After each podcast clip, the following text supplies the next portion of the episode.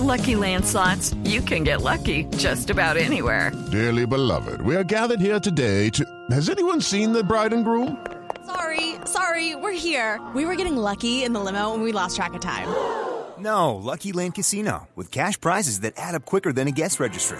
In that case, I pronounce you lucky. Play for free at LuckyLandSlots.com. Daily bonuses are waiting. No purchase necessary. Void where prohibited by law. 18 plus. Terms and conditions apply. See website for details. Son las 8 de la mañana, 3 minutos. Estas son las noticias de Colombia y el mundo aquí en Blue Radio. En Bogotá pasó su primera noche el ex senador Julio Mansur, quien fue capturado en las últimas horas en Montería por su presunta relación con parapolítica. Detalles con Carlos Alberto González. Así es, Alejandro, pues en una celda del búnker de la Fiscalía pasó la primera noche el excongresista Julio, Julio Mansur Abdala, luego de que fuera capturado por agentes del CTI de la Fiscalía allí en Montería por presuntos nexos con paramilitares.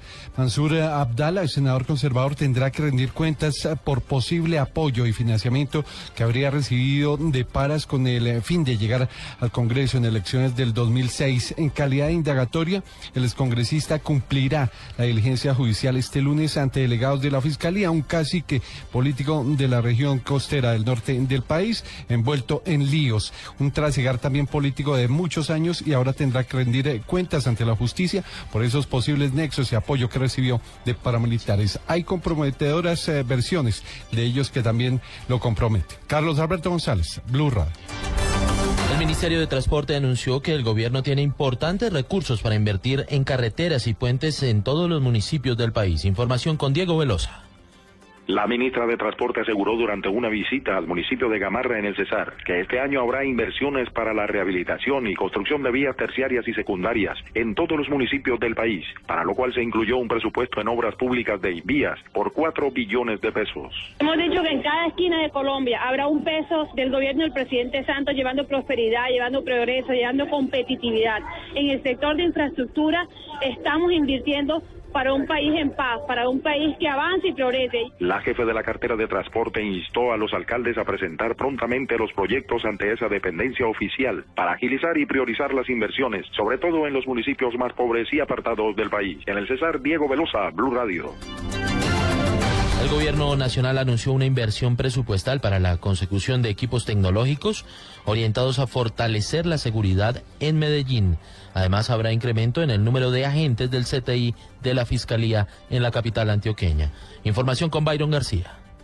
Con recursos del fondo rotatorio de la policía serán adquiridas 100 cámaras inteligentes que serán ubicadas afuera y adentro de escenarios públicos como el estadio Atanasio Girardot y las estaciones del metro. El anuncio fue hecho por el ministro del Interior, Juan Fernando Cristo. Está en marcha un proceso licitatorio del Fondo Rotatorio de la Policía para proveer de 100 cámaras inteligentes a Medellín para ser utilizadas en el estadio, en el sistema de metro y vamos a evaluar qué otros proyectos tenemos que, que trabajar adelante. El alto funcionario también se comprometió con el fortalecimiento del cuerpo del CTI de la Fiscalía de Medellín para avanzar en la judicialización de los violentos. En Medellín, Byron García, Blue Radio.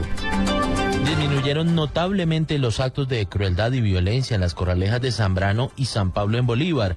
Esto ante las medidas tomadas por posibles desmanes como los que se han venido registrando en otras fiestas similares en esta región, en la región Caribe. Información con Carlos Cataño.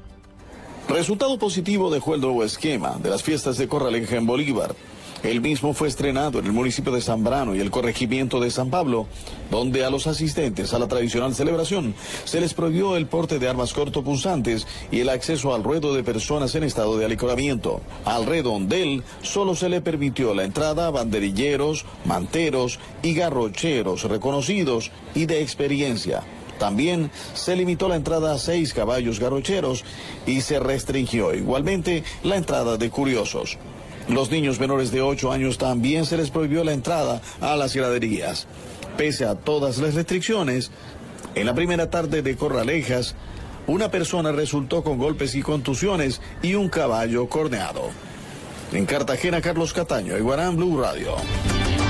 En noticias internacionales, el gobierno japonés dio hoy credibilidad al anuncio de la ejecución del rehén japonés Haruna Yukawa por parte del grupo yihadista Estado Islámico y aseguró que ahora su prioridad es liberar al otro ciudadano japonés.